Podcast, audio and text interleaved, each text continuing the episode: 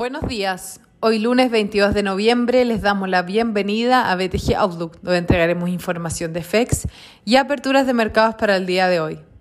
El tipo de cambio abre en 810, bajo el cierre del viernes 829.9, después de las elecciones presidenciales en Chile con José Antonio Cast y Gabriel Boric pasando a segunda vuelta.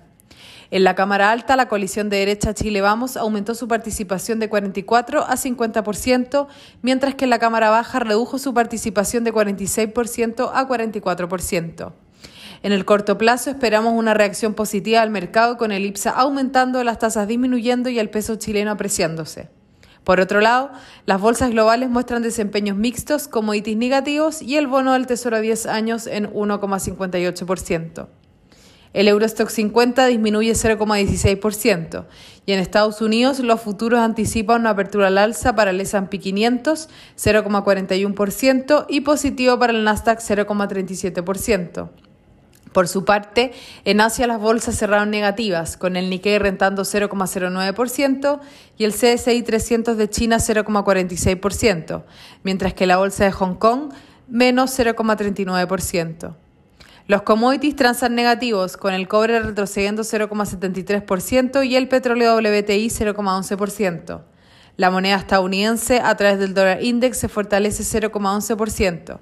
Por su parte, la tasa del bono del Tesoro de 10 años se encuentra en 1,58%, avanzando 3 puntos base. En el plano local, se dieron a conocer los resultados de la primera vuelta con José Antonio Cast y Gabriel Boric pasando segunda vuelta. Franco Parisi ocupó el tercer lugar con un 12,8% de los votos, seguido por Sebastián Sichel, Yasna Proboste, Marco Enrique Sominami y Eduardo Artés.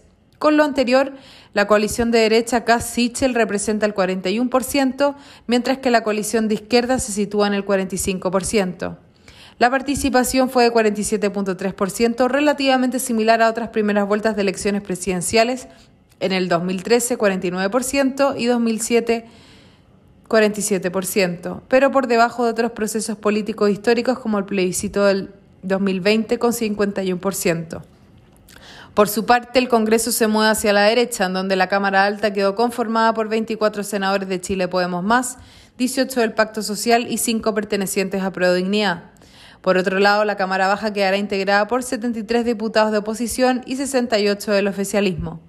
En línea con lo anterior, en la Cámara Alta, la coalición de derecha Chile Vamos aumentó su participación de 44 a 50%, mientras que en la Cámara Baja redujo su participación de 46 a 44%. Según la encuesta CAEM de finales de octubre, los votos de Proboste se distribuirían 30% y 10% a Boric y Kass respectivamente. Los votos de Sichel se distribuirían 10% y 50% a Boric y Kass respectivamente, y los votos de Parisi en 15% y el 10% en el mismo orden.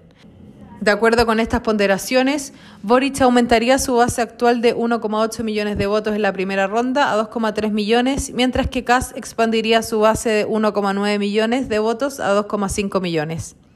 En el plano internacional, hubo protestas violentas en Europa por medidas restrictivas y cuarentenas ante la cuarta ola de COVID-19. El tipo de cambio opera en 800 hasta ahora, con el dólar a nivel global avanzando, el cobre debilitándose y las monedas emergentes mixtas. En cuanto a los técnicos, la principal resistencia es 806 y después 810. Por su parte, a la baja el soporte más importante se encuentra en 800. Muchas gracias por habernos escuchado el día de hoy. Los esperamos mañana en una próxima edición.